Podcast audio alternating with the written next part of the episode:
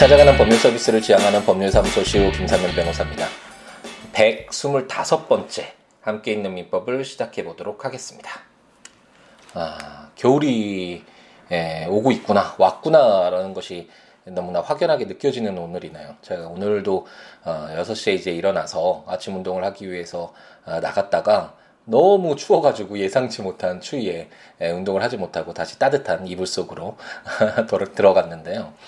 어, 이제 우리가 자연의 어떤 아름다움을 만끽하게 에, 해줬던 이제 가을을 보내고 언제나처럼 어, 다시 에, 겨울이라는 날씨가 우리에게 에, 다가왔구나. 라는 것을 확연하게 느낄 수 있는 에, 그런 오늘인 것 같습니다. 11월이네요. 또 마침 이제 새로운 에, 달이 시작된 에, 그리고 겨울이 느껴지는 에, 그런 하루가 아닌가라는 생각이 듭니다.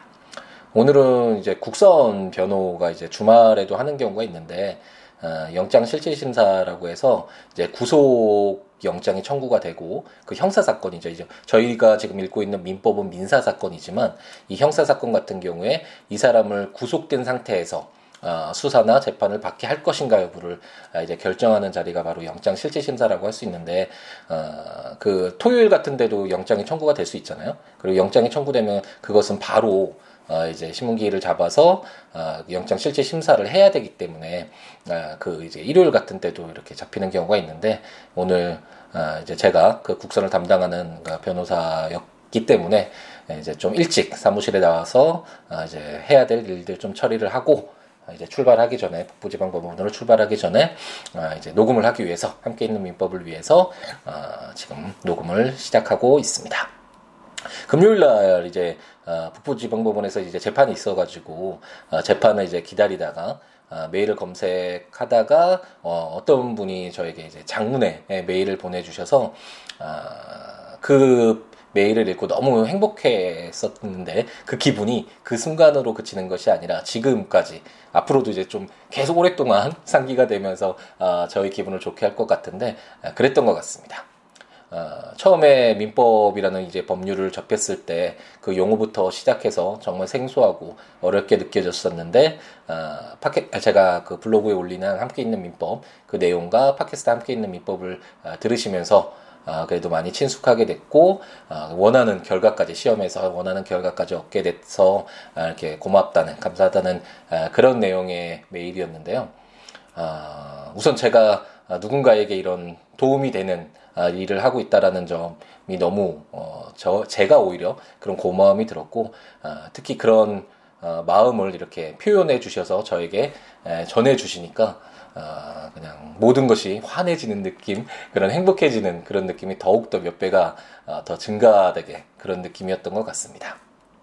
가끔씩 어, 이제 함께 있는 민법 어, 팟캐스트 들으시는 분들도 이제 꽤 많으시고 어, 블로그도 많이 찾아주시는데 그러니까 이야기해 주시면 좋은 것 같아요. 어, 물론 뭐 좀 쑥스럽기도 하고 뭐 도움이 안 된다고 생각하시는 분들도 물론 계시겠지만 만약 도움이 된다고 생각하시고 아, 그런 분들이라면 아, 가볍게 한마디라도 전해주시면 어, 제 기분이 정말 달라지고 어, 그리고 더 의욕적으로 제가 하고 있는 일이 아, 그렇게 뭐 그냥 쓸, 쓸데없는 아, 그냥 아, 좀 낭비되는 그런 시간이 아니구나라는 생각을 다시금 하게 되고 좀 더더 더 노력해서 어, 제가 가지고 있는 것들 어, 공유하고 전달할 수 있도록 더 노력해야겠구나라는 그런 동기부여도 더 강하게 되는 것 같고요. 우선 좀 살아가는 재미가 나잖아요.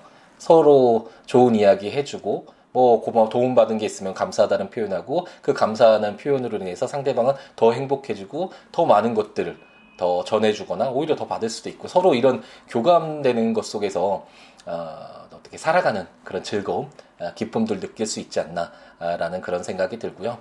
아, 저와 이제 뭐 이렇게 연을 맺으신 분들, 뭐이 팟캐스트 함께 있는 민법이나 블로그나 뭐 어떤 것이든 아, 뭐 자주 연락을 주셔서 서로 어, 이야기 나누면서 함께 우리 지금 살아가고 있는 이 동시대 동지로서 친구로서 이렇게 연을 맺고 좋은 관계로 함께 채워갔으면 하는 바람을 가져봅니다. 아, 이제 다시 함께 있는 민법으로 돌아갈까요? 저도 이제 시간이 그렇게 많지는 않아서 이제 국선 영장 실질 심사를 위해서 가야 되기 때문에 빠르게 세 개의 조문을 읽어보도록 하겠습니다. 오늘 세 개의 조문을 읽고 이제 다음 시간에 두 개의 조문을 읽으면 어, 이제 수인의 채권자 채무자 그러니까 지금 우리가 읽고 있는 것이 채권에 공통적으로 적용되는 채권 총칙 부분을 읽고 있고 그 중에 어, 채권자와 채무자가 한 명씩일 수도 있지만 아, 여러 명일 수도 있을 때 과연 그들 사이에 그리고 채무자와 채권자 사이의 그 법률 관계를 어떻게 규율할 것인가와 관련된 아, 내용들을 공부하고 있는데 마지막으로서 첫 번째는 분할 아, 채무였죠. 분할 채권 채무였고 불가분 채권 채무와 관련된 내용도 공부를 했었고 연대 채무 규정들도 읽어보았죠. 그리고 지금 저희가 읽고 있는 것이 바로 보증 채무. 어, 주채무자가 어, 자기 채무를 이행하지 않았을 때 어, 보증인이 그 담보적인 어, 지위에서 어, 대신해서 주채무자를 대신해서 그 채무를 이행하게 되는 그런 채무가 바로 보증채무잖아요. 그 보증채무와 관련된 내용들을 읽고 있는데 이제 어, 다음 시간에 아마 보증채무도 마무리 짓고 이제 채권의 양도 부분으로 그리고 채권 양도, 채무 인수, 그리고 채권의 소멸 뭐 이런 식으로 되면 채권 총론도 이제 거의 마무리가 되어 가고 있습니다. 굉장히 빠른 것 같아요. 제가 어, 지난 시간에도 말씀드렸던 것 같은데 처음 시작할 때는 이게 언제 끝날까 이렇게 막막한데 어, 그냥 어떻게 하다 보면 거의 마무리되는 그런 순간이 예, 반드시 오는 것 같습니다. 그래서 뭐 제가 흔히 하는 얘기지만 좋아하는 얘기지만 순자의 말씀 중에 그 천리마 이야기 이제 자주 들으셨죠?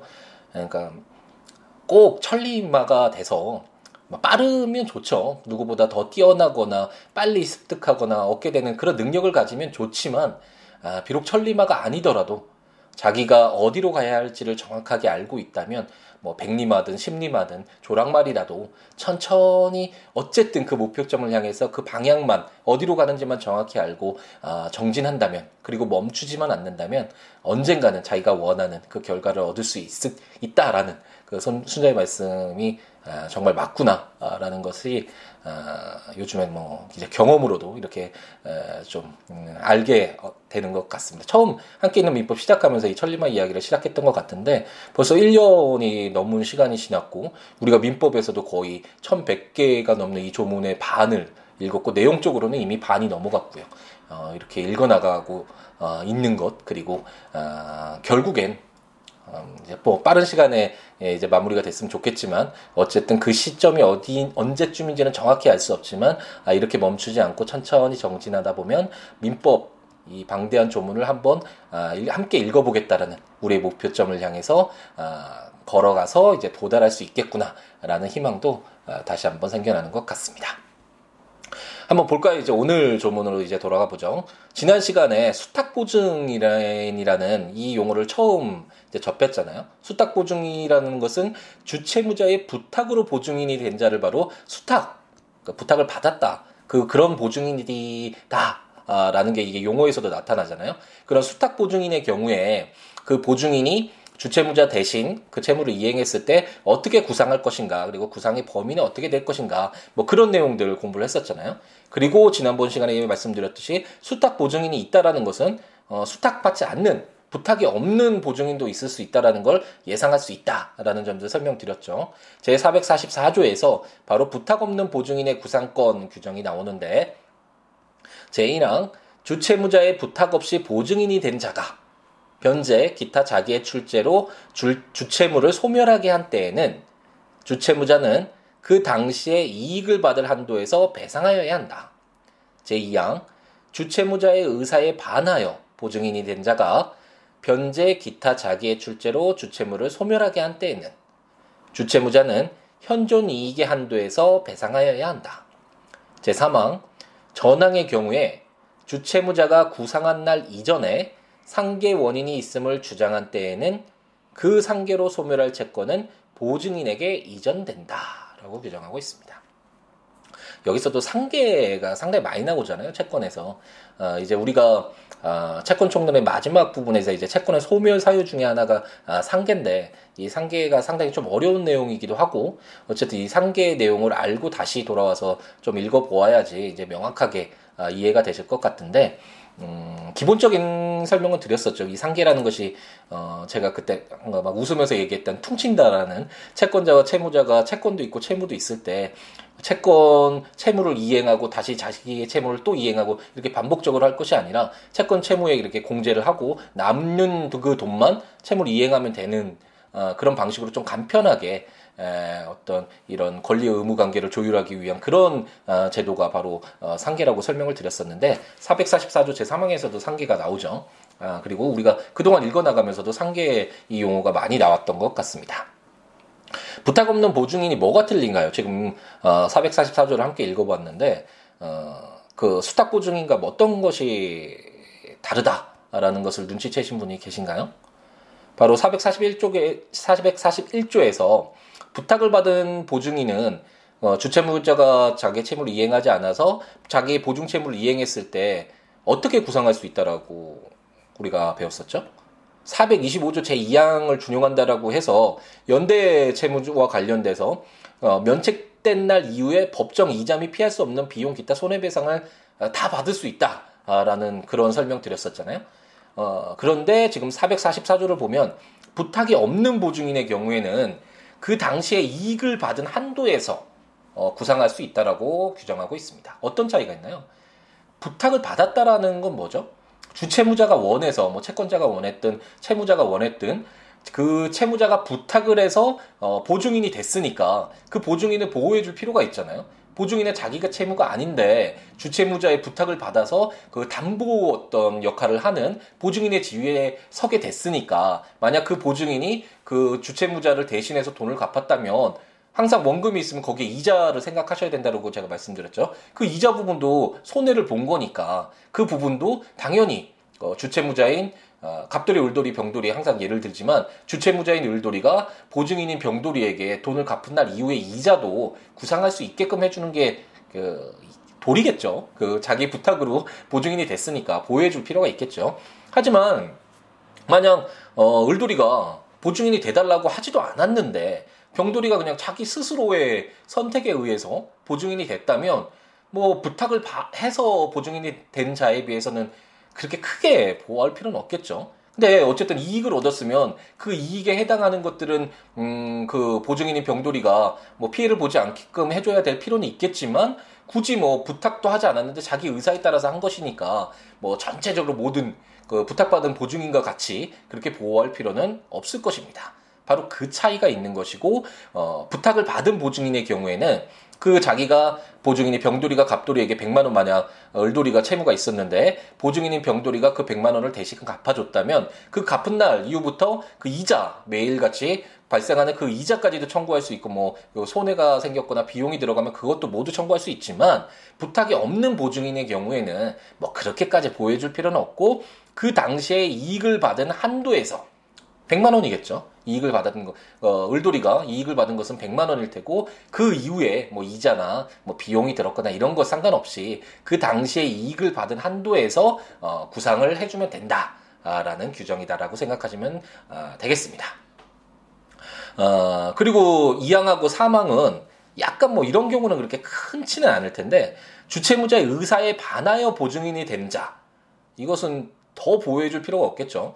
부탁한 수탁 보증인 그리고 우리가 444조 제1항에서만 어, 보았던 부탁 없이 보증인이 된 보증인 그리고 지금 제2항에서는 을돌이가 너, 너 보증인 되지 마. 난, 너, 너, 나는 너의 도움 필요 없어. 뭐 이렇게 보증인이 되지 말라고 얘기를 했는데 병돌이가 아, 그 을돌이의 의사에 반해서 을돌이 생각과 어, 의견에 반해서 자기가 그냥 보증인이 된 사람이죠.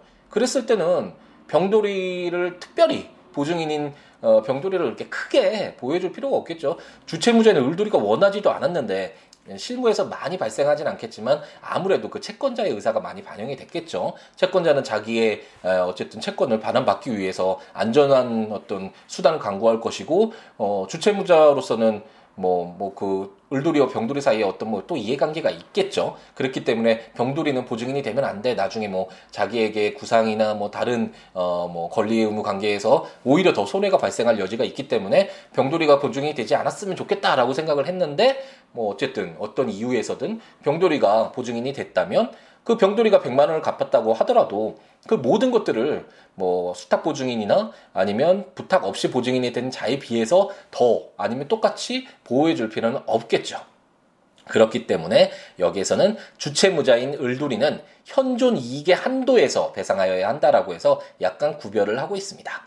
이게 어떤 차이가 있냐면 어, 첫 번째 그 수탁 보증인의 경우에는 100만 원 갚았으면 그 100만 원 이후에 뭐 이자가 발생하면 이자도 갚아야 된다고 구상해 줘야 된다라고 제가 설명을 드렸고 제1항에서 부탁 없이 보증인이 된, 된 자의 경우에는 100만 원을 병돌이가 갚았다면 그 이후에 뭐 이자 같은 거 생각하지 말고 그 당시에 이익을 받은 그 100만 원의 한도에서 배상해야 된다는 것이고 만약 어, 을돌이가 원하지 않았는데 100만 원을 병돌이가 갚았다면 물론 100만 원 이렇게 하면 생각하면 뭐 100만 원이 바로 현존 이익이겠죠. 근데 그냥 돈이 아니라 뭐 물건으로 뭐 이렇게 변제를 했는데 그 물건이 뭐 파손되거나 뭐뭐 뭐 감가상각이 돼가지고 가치가 떨어졌거나 어쨌든 뭐 이런 여러 가지 경우가 있을 수 있잖아요. 그랬을 때 그 이익을 받을 그때 갚을 당시도 아니고 이 현존이 구상할 때그 당시에 을돌이가 얻고 있는 이익 그 부분만 배상하면 된다라고 생각하시면 아, 되겠습니다.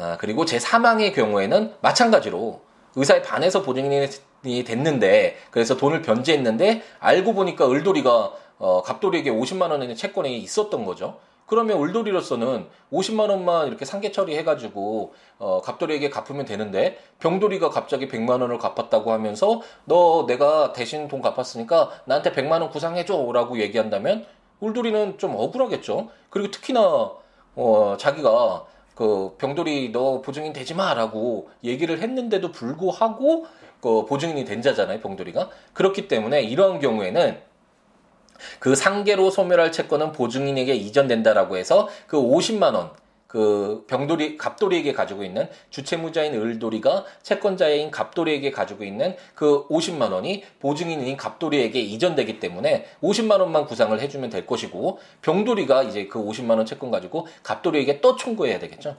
이런 게 어떤 의미가 있다라고 제가 설명드렸었는데 기억나시나요?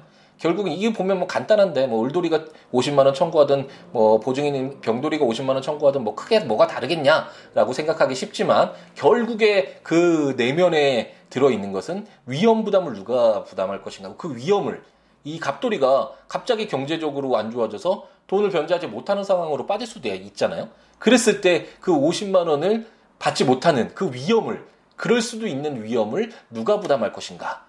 을돌이 주체무자인 을돌이가 부담하게 할 것인가? 아니면 그 을돌이 의사에 반해서 보증인이 된 병돌이를 그 위험 병돌이가 위험을 부담하는 것으로 할 것인가? 어떤 이런 이해관계를 아, 좀 조율하고 있는 것이 이런 내용이다라고 설명하면 아, 좀 이해를 하시면 될 것이고 그렇기 때문에 제444조 제3항에서는 그 상계로 소멸할 채권은 보증인에게 이전된다라고 해서 결국 그 어, 을돌이는 50만 원만 어, 자기가 부담하면 되는 것이고 그 채권자인 갑돌이에게 받아야 될 그 50만 원 그 위험은 병돌이에게 이전된다. 그래서 그 보증인이 그렇게 크게 보호받지 못한다라고 생각을 하시면 될 것 같습니다. 그럼 제 445조 한번 읽어볼까요?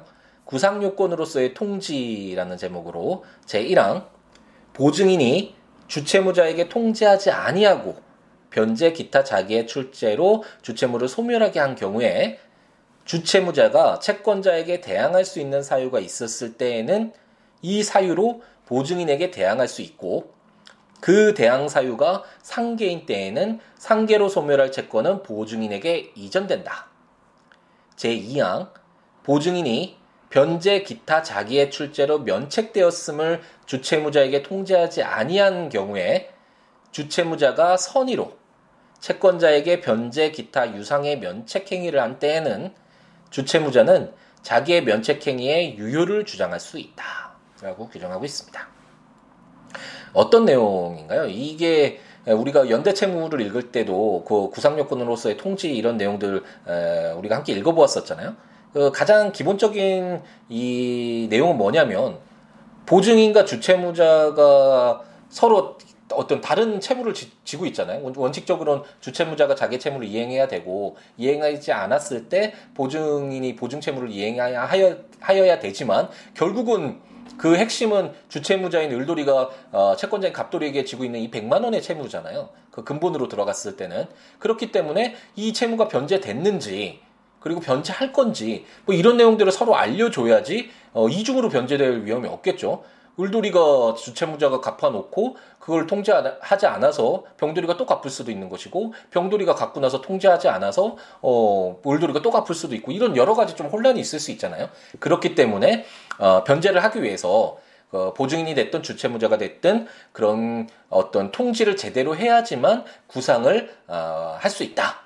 제대로 받을 수 있다 라는 그런 취지에서 어, 규정하고 있는 것이다 라고 어, 이제 전제를 하고 이제 접근하시면 될 것 같고 첫 번째 제 1항은 이제 보증인인 병돌이가 어, 변제 100만 원을 갑돌이에게 갚으려고 할 때 갚을 때도 을돌이에게 한번 물어서 나 이거 갚으려고 하는데 뭐 갚아도 되겠지 너 뭐 특별한 다른 변동 사항 없지? 이런 걸 통지하고 갚아야 된다라는 걸 의미하고 있고 제 2항에서는 어, 돈 다 갚은 다음에 나 이제 돈 갚았으니까 을돌아 내가 나중에 구상을 할 테니까 너 갑돌이한테는 갚지 마라고 이렇게 통지를 해줘야 된다. 아, 그런 내용이다라고 생각하시면 될 것 같고 그렇기 때문에 제 1항에서는 아, 갚기 전이죠. 주채무자에게 주채무자인 을돌이에게 통지하지 아니하고 변제했을 때에는 만약 채권자인 그러니까 주채무자인 을돌이가 채권자인 갑돌이에게 대항할 수 있는 사유, 특히 이게 아까 상계 생각하시면 쉽다고 했죠. 을돌이가 어, 갑돌이에게 50만 원의 채권이 있었다면 50만 원만 갚으면 되잖아요.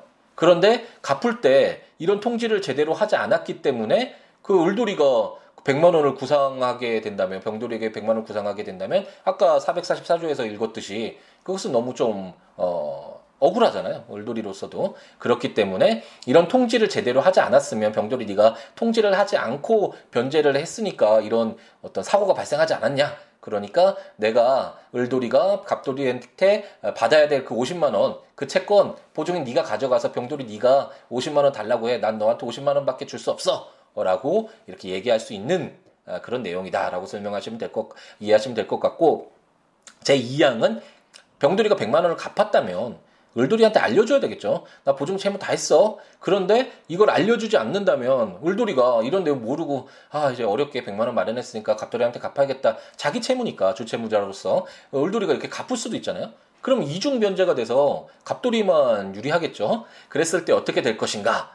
이럴 때는 어, 병돌이가 제대로 통지를 하지 않았기 때문에 보증 채무를 이행했다는 것을 통지를 하지 않았기 때문에 어, 주채무자인 을돌이는 나 100만 원 갚았으니까 너한테 구상 안 해도 돼.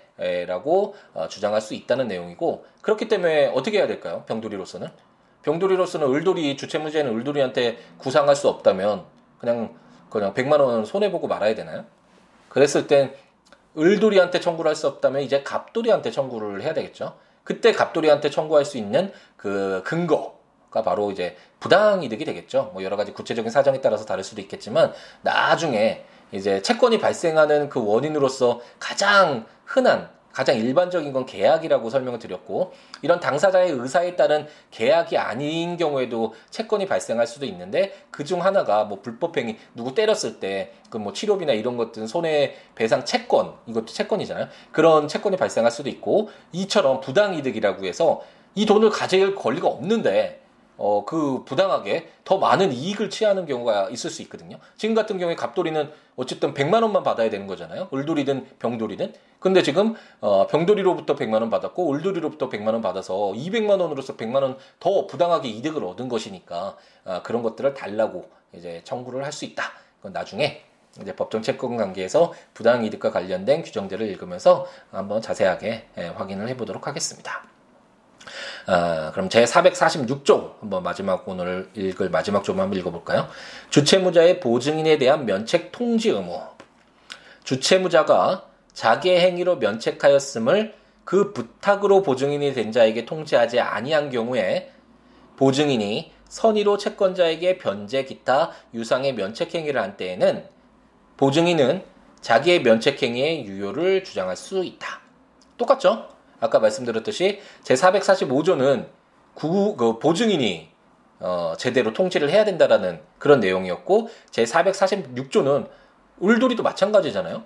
울돌이도 만약 돈이 생겨서 돈을 갚았다면 보증인인 병돌이가 돈을 갚을 위험이 있으니까 나 돈 갚았으니까 너 보증채무 이제 이행하지 않아도 돼라고 이렇게 알려줘야 되잖아요.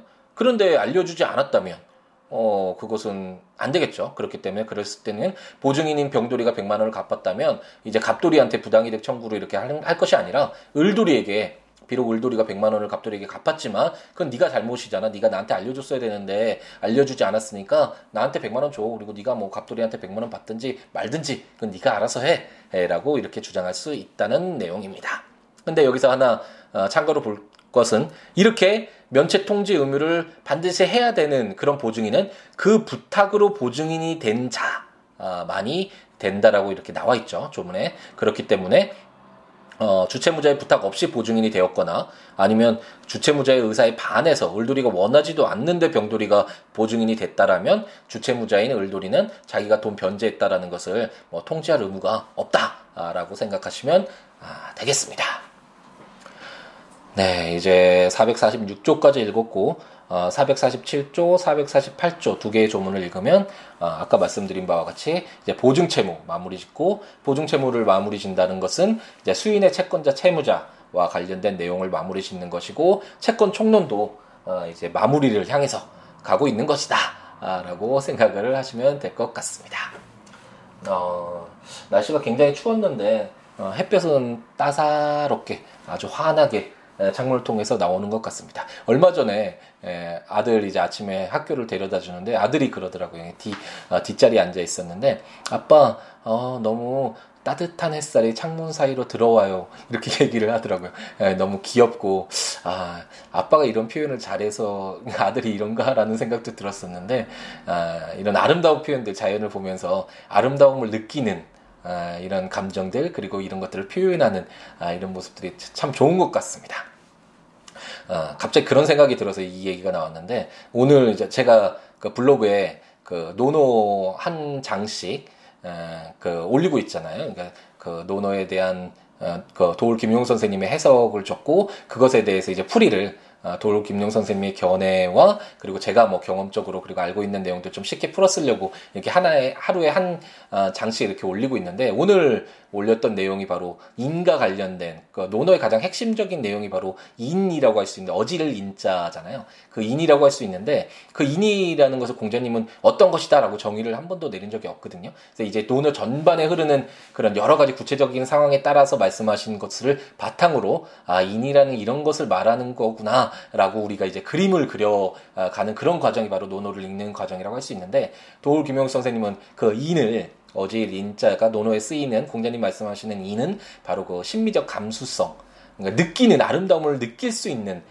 그런 것을 말한다라고 어, 설명을 하시는데 뭐 이제 차차 이제 논어 아, 한 장씩 이제 더 읽어가면서 논어를 계속 읽어나가면서 어, 더 풀어보겠지만 어, 상당히 공감이 되고 그 그럴 수 있겠다라고 생각을 많이 하는 부분이고 우리가 살아가는 데 있어서 아름다움을 느낄 수 있다라는 것 그 자체를 우리가 아름다움을 그대로 아름다움 그대로 아, 받아들일 수 있다라는 건 음, 다른 어떤 것으로 이제 나아가기 위한 가장 전제되는 것이 아닌가 아, 가장 바탕이 되고 아, 기본이 되는 것이 아닌가라는 그런 생각이 들었습니다. 이렇게 마무리 짓기 위해서 이렇게 의자를 돌려서 이렇게 창문 밖 바라보다가 햇볕을 아, 따사로운 햇살을 보면서 갑자기 아들 이야기와 아, 노노 이야기가 떠올라서 아, 또 마지막에 이런 말씀을 드리네요. 11월 시작됐으니까 물론 똑같은 사실 이런 시간을 정해놓는다라는 것도 우리 인간들이 인위적으로 만든 거잖아요. 뭐 자연스럽게 흘러가는 것일 뿐인데 우리가 언제는 1일, 언제는 15일, 월요일, 화요일, 1995년, 2015년 뭐 이렇게 정해놓은 것인 뿐이지만 아, 그래도 이렇게 새로 시작한다라는 어떤 기준점이 있으면 어, 뭔가 새로운 동기부여가 되잖아요. 이제 11월 1일이다. 새로운 달이 됐으니까 정말 멋진 한 달을 채울 수 있게 위해서 노력하자. 뭐 어떤 이런 다짐을 할 수 있는 아, 계기가 되는 것 같은데 아, 이제 새로운 달을 맞이해서 정말 원하는 거 모두 어, 이룰 수 있는 아, 모두는 아니더라도 한 가지씩이라도 차근차근 이룰 수 있는 그런 계기가 되는 에, 그런 오늘이었으면 좋겠네요. 아, 마지막 멘트를 또 해, 해버리고 말았는데 어쨌든 조문들 좀 어려운 조문들이 많으니까 아, 국가법령정보센터 이렇게 가셔서 민법 치셔서 해당 조문들 읽으시면서 아, 함께 있는 민법 들으셔도 좋고 제 블로그 siwo.net siwoo law.net에 아, 제가 이 해당 조문들과 설명도 올리고 있으니까 아, 블로그에 찾아오셔서 보셔도 좋고 어, 제 전자책으로 민법 총칙, 물권병, 채권 총론, 채권 강론까지 나와 있으니까 아, 구입하셔서 조문과 설명들 보시면서 함께 있는 민법 들으셔도 좋을 것 같습니다. 그 외에 뭐 블로그를 통해서 저한테 연락을 주셔도 좋고 026959-9970 전화 주셔도 좋고 시우로 골뱅이 gmail.com 아, 트위터, 페이스북 시우로 에 연락을 주셔서 아까 처음에 말씀드렸듯이 이렇게 좋은 말씀들 해주시면 제가 더 힘을 내서 더 열심히 더 즐겁게 행복하게 아, 해나갈 수 있을 것 같고 그리고 또 저도 이렇게 서로 인연의 끈을 맺으면서 저도 어, 말씀드리고 이렇게 서로 좋은 이야기 살아가는 이야기 하면서 어, 더불어 살아가는 더불어 살아가는 어떤 의미 행복감을 같이 공유하면서 만들어 갔으면 하는 바람을 한번 가져봅니다. 어, 좋은 말씀 많이 에, 에, 전해달라라는 그런 어, 부탁이죠. 투정인가요? 네.